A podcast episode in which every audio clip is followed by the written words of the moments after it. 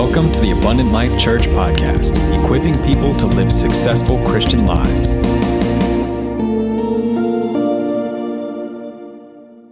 We've been in our series um, on the book of Philippians.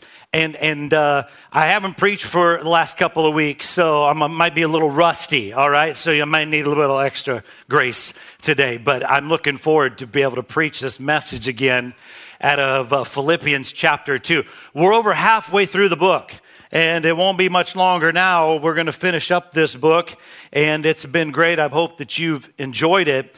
But today I want to talk about star quality Christians. Star quality Christians. The Apostle Paul has a lot to say about star quality believers in Christ. And uh, do you have a star quality? You might. You can take a quiz online as well if you need to find that out. But you know, I've never really thought of myself as a star. Really, that's for sure, at least not in the way the world defines the term star. Like they would define it, you know, like any person in the world of entertainment or sports, so on and so forth. A recent survey revealed the five most popular stars on Twitter. The list started with Barack Obama, Justin Bieber, Katy Perry, Rihanna, Cristiano Ronaldo. Those are the top five. Then keeps going on from there. Few of us have moved into that, and I don't even envy them or their moment in the spotlight. But, you know, it really did make me stop and think who are the stars from God's point of view, according to Scripture? Who are the heavenly celebrities who shine like stars? For Christians, this is a familiar image that you've probably read throughout Scripture, heard about many times, where Jesus himself said, You are the light of the world. Let your light shine before men so that they may see your good works and give glory to your Father in heaven. And Paul says this, and we're going to get this, to this in just a moment. In chapter 2 and verse 15, he says, You shine like stars in the world. You shine like stars in the world. Now, the word star was used in the first century for a navigational beacon that would shine in the darkness to lead ships safely into harbor. Christians are bright stars in a dark world. Can I hear it? Amen? amen? We are put here to shine the light and guide others safely home to God, to bring them to safe harbor in their world. Paul told the Philippians that they were stars in the world. So, how do you spot a star quality Christian? That's what I want to talk about today. Philippians chapter 2, 12 through 30 clearly answers this question. And uh, I want to give you five important commitments of star quality Christians, or should we say, how to get lit. All right. So the first one is, I will do my part. The Apostle Paul is going to talk about how do we do our part? If we're a star quality Christian, this is what the Apostle Paul, he says. So then, my dear friends, just as you've always obeyed, not only in my presence, but now even more in my absence, work out your salvation with fear and trembling. Paul's first exhortation work out your salvation with fear and trembling. Most of us, if you probably read this sometime or another and got confused by the statement because they read it as if work for your salvation. Some people look at that and say, well, that's a working for it. That is impossible because the apostle Paul talks about in Ephesians chapter 2 that we are saved by grace through faith and it's not by works. That you and I cannot work your way into salvation. It is the gift of God. Amen. It is the gift of God. So what does this verse mean? I think the answer is found in the next verse where Paul reminds us that it is God who is working in you. He's working in you. Salvation starts with God. He works first in us to save us, and then we are to work out what God has already worked in. In the, in the first century, this meant work out. This word was used for mining silver. That's what it means. Workers would enter the mine, and bring out the silver that was already there. In the same way, we are to work out the implications of our salvation in every area of our life. That God is working in us right now. Could you turn to your neighbor and say, God is working in you? Come on, do that. Even at home, I want you to turn to the person next to you, even your dog. God is working in you. God is working in you today. You've got to know that. You've got to believe that in your heart. God is at work. Listen, if salvation makes no difference in the way you live, what's the point of being saved in the first place? If it doesn't change the way you talk, think, and the way that you make decisions, if it doesn't change your worldview and the way that you evaluate your career, what's the point of being saved at all? Because a salvation that doesn't change you is hardly worth having, right? What does it mean to work out your salvation? Well, for one thing, it radically changes the way that you and I view God's will for our lives. Here's the great question of life for every believer Am I willing to do God's will with no strings attached at all? Many of us, we put conditions upon our obedience to God. We're willing to obey God if God will promise to keep us safe, He'll keep us healthy. He will guarantee us a great job, a happy family, no problems with our children. Good luck with that one. A long life and good retirement, right? The call of God has always been the same Come and follow me. That is the call of God from beginning to end. Come and follow me. We're called to follow Christ and to leave all the details in his hands. He says, listen, if you're going to be a star quality Christian in the day that you live, you have to understand you have to do your part in it. God is the first one that moves towards us because he loves us, but it's important that we do our part as well. The, the second thing, I will depend on God. That's what he says, verse 13. For it is God who is working in you, enabling you both to desire and to work out his good purpose. And I think this is a great, perfect balance here. We do our part because God always does his part first. God always comes to us first, right? Sending Jesus Christ to us. This verse also tells us that God gives both the will and the ability to do what he commands. First, he changes our want to, and then he provides the power to obey. You and I were all sinners one time or another, right? Away from God. And it's through that that we accepted that and said, God, I believe in you. And through that, He changed our want to and our desires to follow after Him and to obey His commands.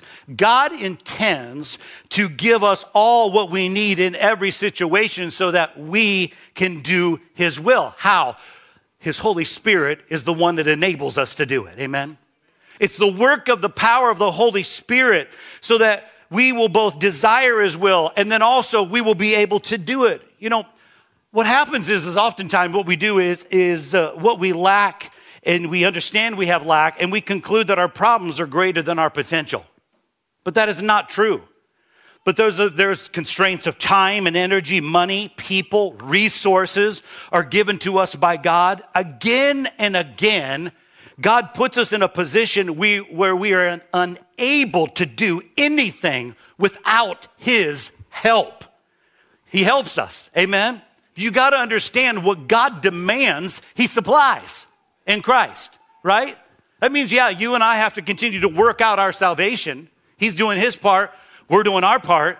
But what God demands from us, He does supply through the enablement of the power of the Spirit.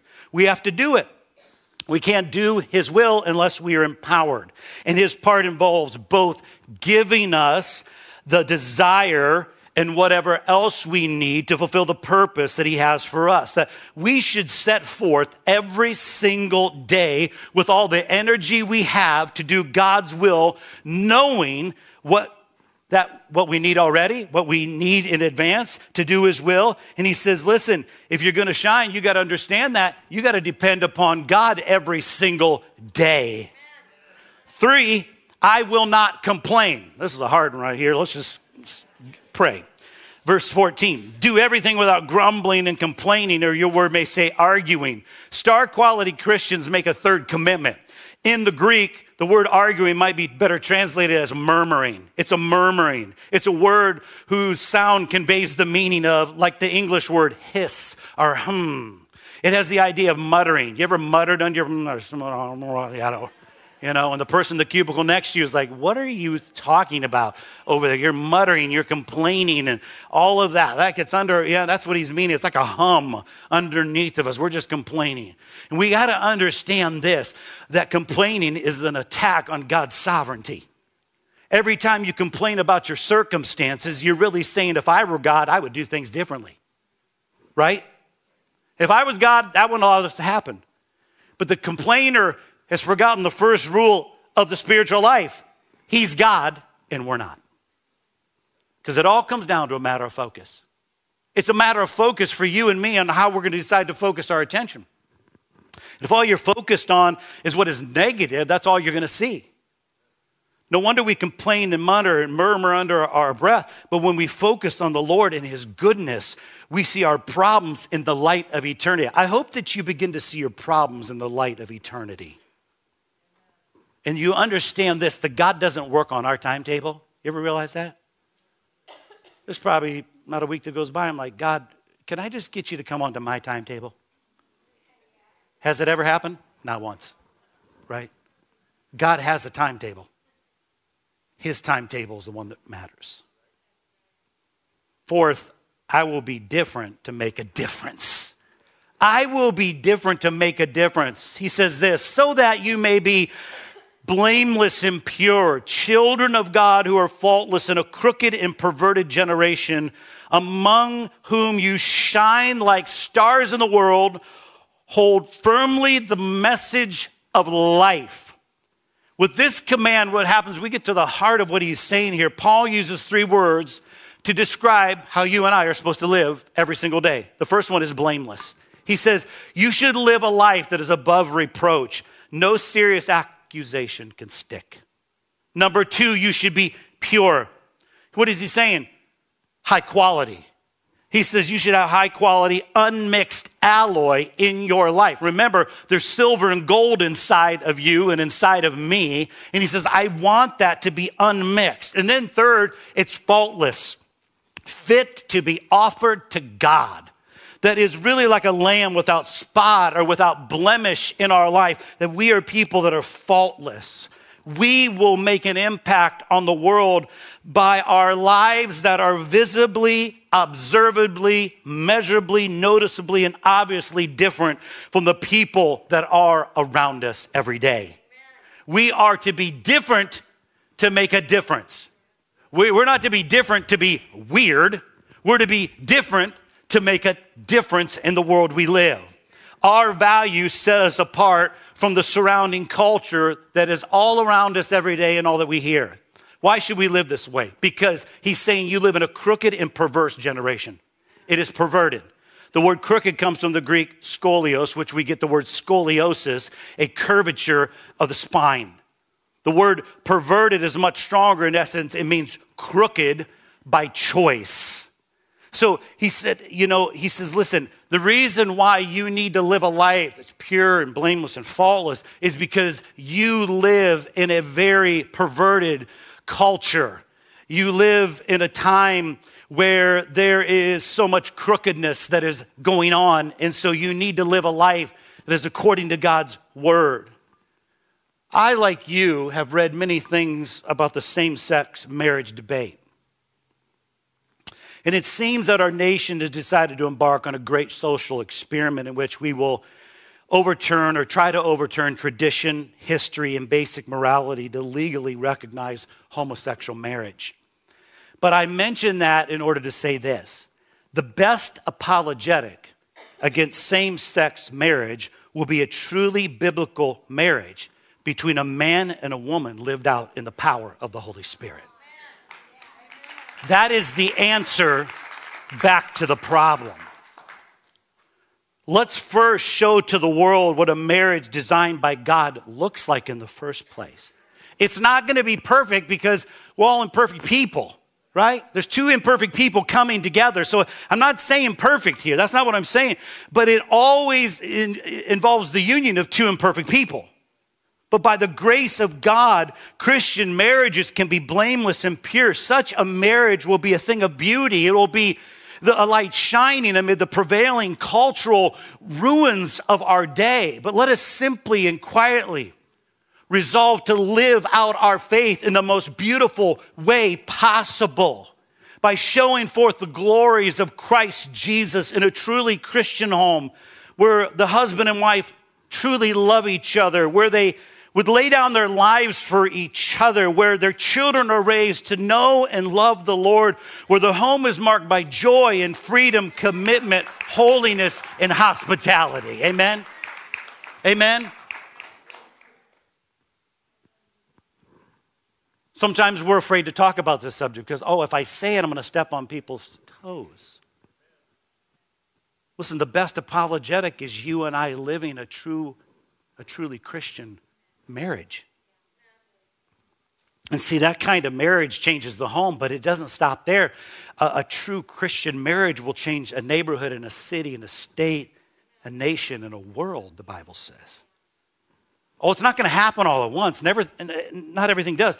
Not by ourselves, not without the movement of God's Spirit, not without spiritual warfare, not without turning to God and depending on Him for His help. But it can happen and the only way this is going to happen is the change we see must start with us. The world can ignore our arguments, but it cannot ignore a godly example. There is no answer for a life, a marriage, and a family transformed by God's Spirit and His power. And when we live that way, the world notices the difference shine like stars. And he says, when you shine like that, he says, I want you to hold out the word of life to those that are lost. People will see the way we live, and they're going to notice the difference. And the light of Christ will be seen in us, and they will ask us the reason for the way we live, and it's there that we can share the word of life with them. Then he says, I want you to live for others. I will live for others. He's saying, star quality Christians, that's what it is. I'm going to live for others. He says, then I can boast in the day of Christ that I didn't run in vain or labor for nothing. But even if I'm being poured out as a drink offering on the sacrifice and the service of your faith, I am glad and rejoice with all of you. In the same way, also, you should rejoice and share, share your joy with me. Here's the commitment. He's saying to live for others and not for self. Paul explains it in two key phrases. First, he says he looks forward to boasting about the Philippians when Christ returns. Paul envisions a day when he will stand before the Lord Jesus Christ and he will give an account of his life and he will give an account of his ministry. In that day, he says, I plan to do this. I plan to boast about the Philippians and what they did in their generation. What will you boast about when you stand before the Lord one day? I mean, God, have you seen my bank account? Oh, wait a minute. I mean, my titles have got to mean something. See, sometimes we negotiate with God about the things that we tangibly own. What will we boast about when we stand before the Lord Jesus Christ? I think right there is a huge funnel that takes all the other crap around us and the things in our world that we continue to try to live for and it brings it right down to the cusp of what Paul is saying. Listen, are you going to choose to live for others or are you going to live for you in this? Will you choose to live for the things that are eternal or the things that are temporary? And it's not going to matter to the Lord. We bring up all the things we have, own, I did. Oh, no, no, that's not, not what it is. But because why? Because everything else will fade away. When Kristen and I are out in this community, we talk to many people that don't come to this church, and then they realize, oh, you go to that church, you're pastor of that church, and people are like, wow, that church is really making an impact. That church is serving the community. And I'm, it gives us a great opportunity to come right back and to tell them, man, it is an amazing church filled with amazing, godly people that love others, that serve other people. And I boast about you. We boast about this church because there's so much to boast in. To God be the glory. Amen. That's what it should be. We should be able to boast in one another. And second, Paul mentions being poured out as a drink offering on their behalf. I've always been struck with this to be poured out as a drink offering. And it's the reference to the Old Testament practice of pouring wine on top of an animal sacrifice so that the heat of the fire immediately vaporizes the wine and it turns it into a beautiful aroma. He said this even if I end up losing my life for you, it won't matter to me as long as you live for Christ. With that statement, we come really to, to the bottom line of Christian service and why we do what we do every single day. With that statement, we come with this. I wonder how many of us can truly say that it doesn't matter whether we live or die so long as the people we know follow the Lord. That you and I are the light of the world. You shine like stars in the world. He says, the world has its stars, but God has his. And then Paul goes on to tell us how we should live for others. I'm going to talk about that in our remaining time together. How should we live for others? That's why we've been placed upon this earth. How do we go about living our Christian life day to day, week to week, year to year, year? And he points out that people have to come before profits. Right? Howard Hendricks said that a Christian person needs three types of people in their life a Paul, a Barnabas, and a Timothy. Paul represents your spiritual mentor, Barnabas, a close personal friend, Timothy, a disciple who looks to you for leadership. We need mentors and friends and disciples to be well rounded believers in Christ. Who are your heroes? Who are your heroes today as you look back, whether they're alive or whether they've passed on? The, who are those people that you look to as role models? Tell me your heroes and I'll tell you your values. Your values are tied to what you believe in and those people that you really look up to. And so Paul goes on in verse 19 I hope in the Lord Jesus to send Timothy to you soon, that I also may be cheered when I receive news about you. I have no one else like him who takes a genuine interest in your welfare, for everyone looks out for his own interests, not those of Jesus Christ. You understand, Timothy came from a mixed marriage, ethnically and spiritually. His father was a Greek who evidently was an unbeliever. His mother Eunice, as well as his grandmother Lois, was a Jewish convert to Christianity. And Timothy stood out in Paul's mind as a man who cared more for others than he did his own well being. You know, when we get to heaven, we aren't going to be asked, are you a winner? Are you a loser? Forget about your won loss record. The only thing that will matter is what Jesus says to us is well done, good and faithful servant. That is the only thing that will absolutely matter, the Bible says. Well done. Then he talks about this. You want to serve others well? He says you have to have character before conformity.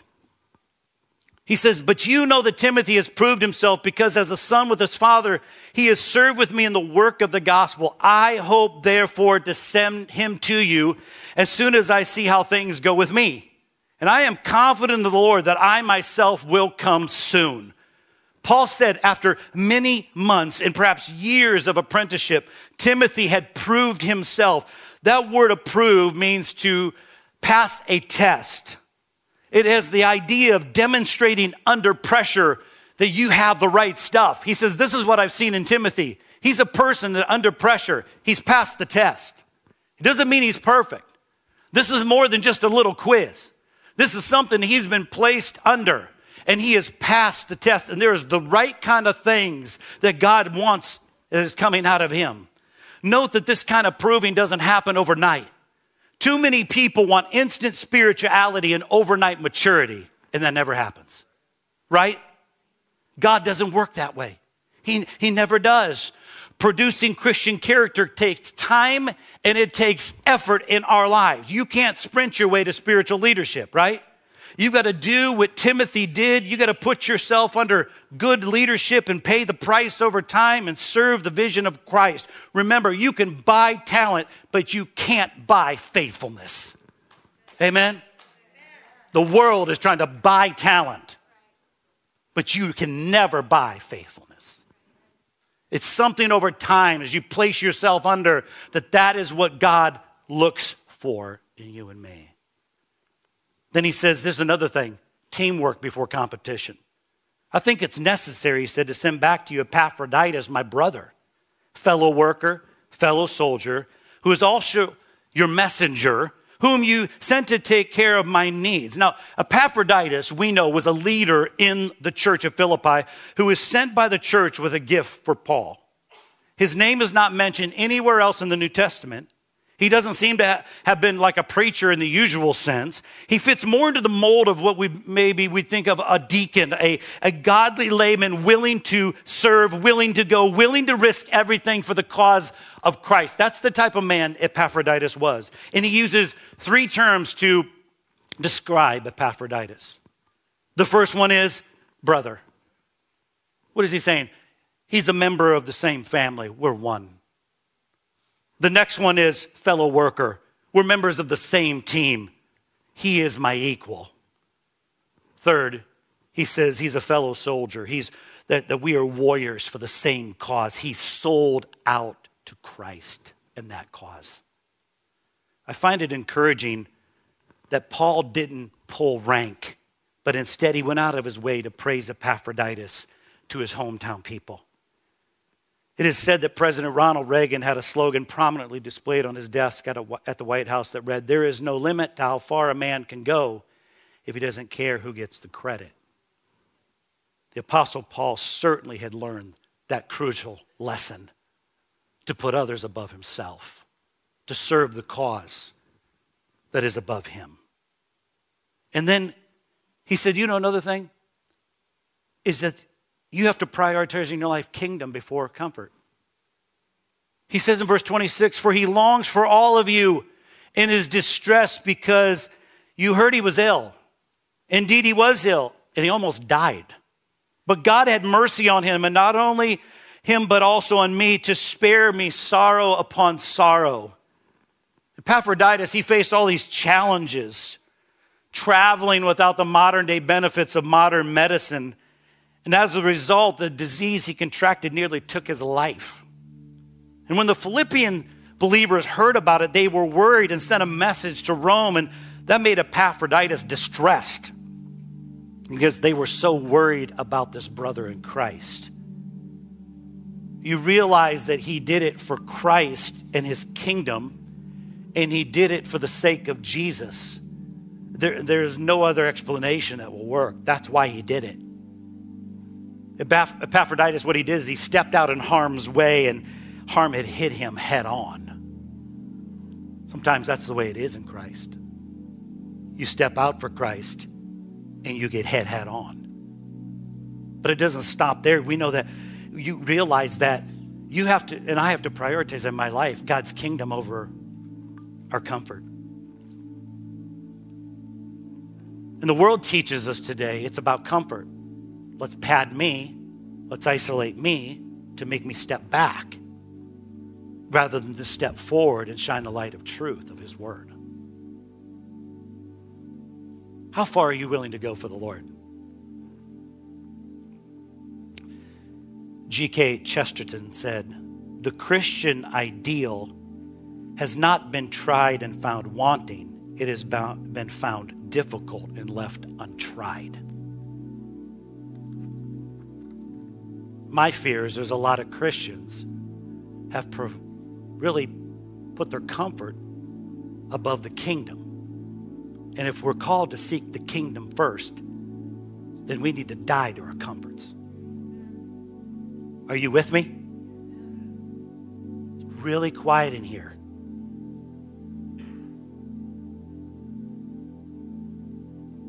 What are you willing to sacrifice for the Lord today? What are you willing to do? He says you got to prioritize the kingdom of God over your comfort on this earth. Then, lastly, he says there has to be service before security. He says, Therefore, I am all the more eager to send him so that when you see him again, you may be glad and I may have less anxiety welcome him in the Lord with great joy and honor men like him because he almost died for the work of Christ, risking his life to make up for the help you could not give me. The message is simple. Paul is sending Epaphroditus back to Philippi when he really needed him in Rome. I'm going to send him back to you. You need him. He does this because he doesn't want the church at Philippi to be worried about him. And the message is clear. Hey, you know what? You've got a great man here in Epaphroditus. Give him the honor that he deserves. He risked his life for me. Make sure you show him your appreciation. Verse 30 risking his life. Notice that phrase, risking his life, meaning to expose oneself to danger, to risk, or to gamble. That's what it originally meant. It was, it was used of people who spoke up for their friends at the risk of their own safety and their own security. That I'm willing to speak up because I love them and I care about them. Sometimes it's used as a fighter who exposed himself to danger in the arena of that day that I'm willing to go fight and even lose my life for the sake of everybody else. What are you willing to risk for Christ? As Oswald Chambers remarked, when you fear God, you fear nothing else, whereas if you do not fear God, you fear everything else. Perhaps, perhaps maybe that's our problem that we, we fear God too little and everything else too much.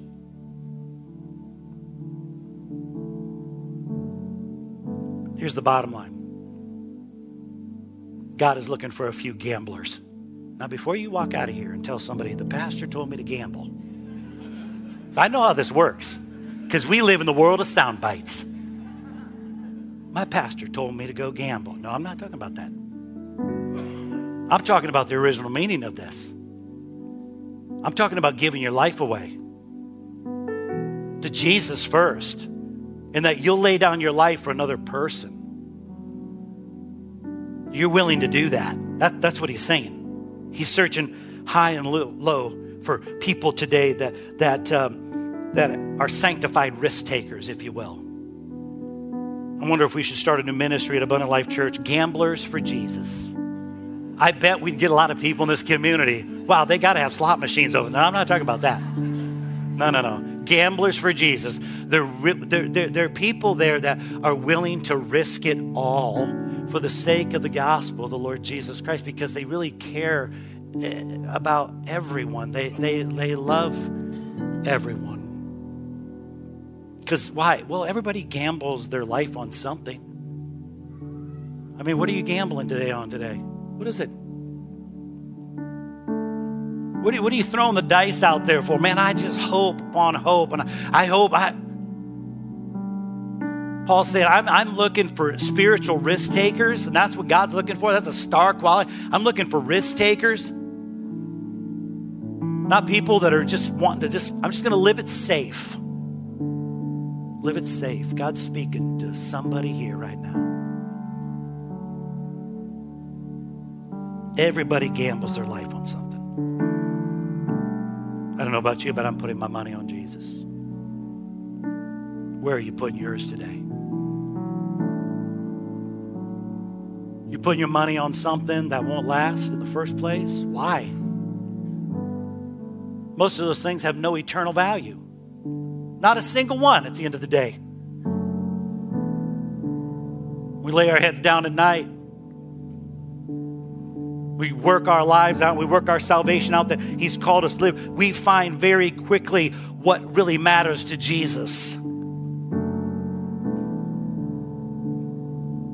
So today, would you just take a moment inside and say, God, what are you speaking to me right now that you have called me to do? And I am fighting you.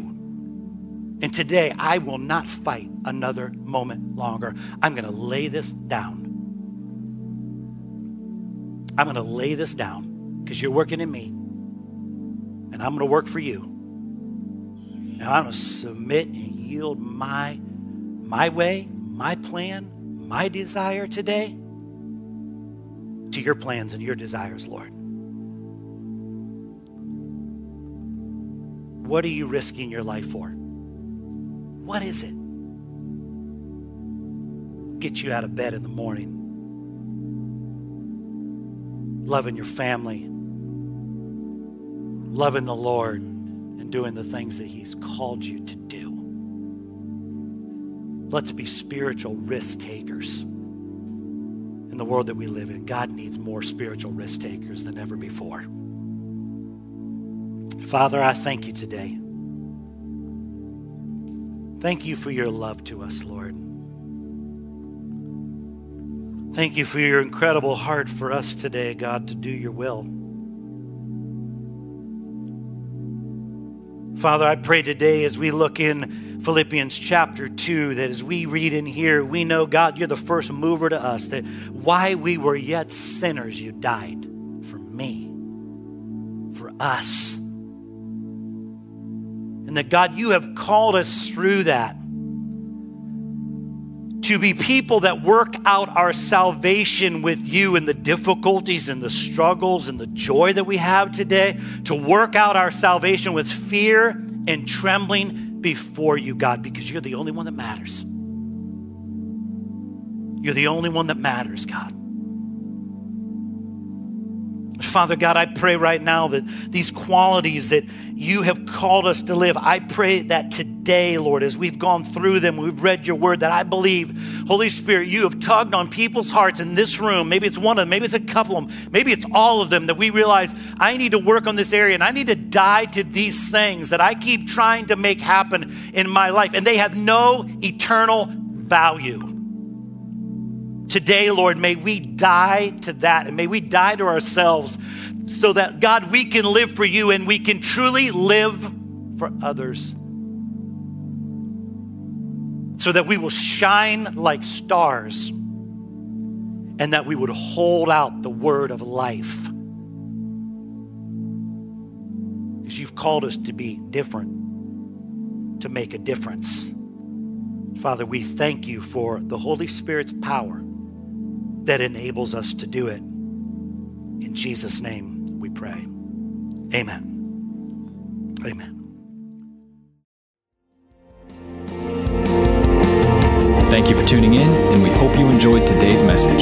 If you'd like to get in touch or would like more resources on how to live a successful Christian life, you can always find us at myabundantlife.com. Have a blessed week.